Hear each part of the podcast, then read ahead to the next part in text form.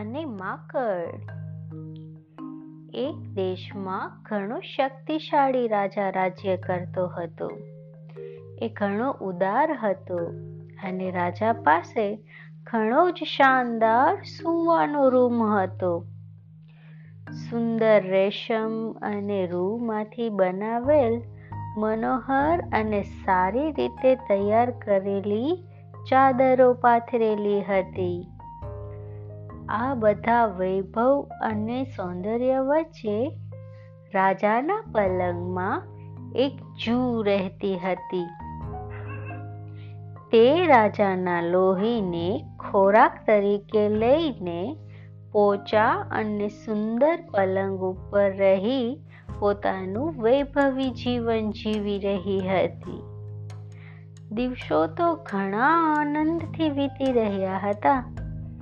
પણ એવામાં એક દિવસ એક માકડ પલંગ ઉપર આવ્યો. અને એ તો કાયમ ત્યાં રહેવા માટેનું પ્લાનિંગ કરવા લાગ્યો. જુએ એને કહ્યું, ઓ માકડ, આ પલંગ રાજાનો છે અને હું અહીંની જૂની ભાડુઆત છું. તું અહીં શું કરે છે? ચાલ્યો જા અહીંથી. માકડે જવાબ આપ્યો. તારે આ રીતે મારી સાથે વ્યવહાર ન કરવો જોઈએ ગમે તેમ તોય હું તારો મહેમાન કહેવાઉં. પછી જુએ વિચાર કર્યો. કદાચ હું જરા વધુ પડતી આકરી બની ગઈ હતી. માકડ પણ એક મારો સારો દોસ્તાર બની શકે એમ છે. માકડે ઉમેર્યું મેં જાત જાતના લોહી ચાખ્યા છે. પણ આજ સુધી મેં કોઈ દિવસ કોઈ રાજાનું લોહી નથી ચાખ્યું. એ ખરેખર ઉત્કૃષ્ટ અને અત્યંત સ્વાદિષ્ટ હશે ને? ગમે તેમ તો એ રાજવી લોહી કહેવાય ને? દેશમાં બનેલો સૌથી સારો ખોરાક. જુએ કહ્યું. પણ હું તને નથી ઓળખતી. અને જો કોઈ અહીંયા પ્રોબ્લેમ તે ઊભી કરી તો? હું તારી ઉપર કેવી રીતે વિશ્વાસ કરી શકું? હમ? માકડે જવાબ આપ્યો, તું જે કહીશ એ કરવા હું તૈયાર છું. પછી એની સહમતિની ટીપડી સાંભળીને જુએ કહ્યું, સારું, તો અત્યારે ધ્યાનથી સાંભળ. જ્યારે રાજા ગાઢ નિંદરમાં હોય, ત્યારે જ હું એનું લોહી પીવું છું અને તારે પણ એવું જ કરવું પડશે.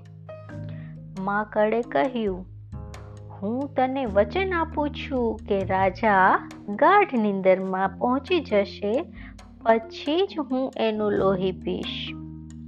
થોડા સમય પછી રાજા એના રૂમમાં આવ્યો. અને પલંગ ઉપર આડો પડ્યો જ હતો પણ માકડ પોતાની જાતને રોકી શક્યો નહીં. અને તેણે ત્યારે ને ત્યાં તરત જ રાજાનું લોહી પીવાનું શરૂ કરી દીધું. રાજા અચાનક પલંગ ઉપરથી ઉછળી પડ્યો અને નોકરોને બોલાવા લાગ્યો. અહીં પલંગમાં કંઈક છે જે મને તકલીફ પહોંચાડી રહ્યું છે. આ સાંભળીને માકડે તો ફટાફટ પોતાની જાતને એક ખૂણામાં સંતાડી દીધી. નોકરોએ આખા પલંગમાં શોધખોળ આદરી અને આખરે જૂને શોધી કાઢી.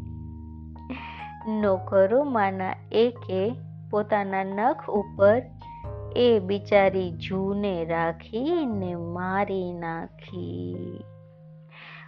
બોધસાર ક્યારેય એવા મિત્રોનો વિશ્વાસ ન કરશો કે જે એમના વચનને ન પાડી શકતા હોય.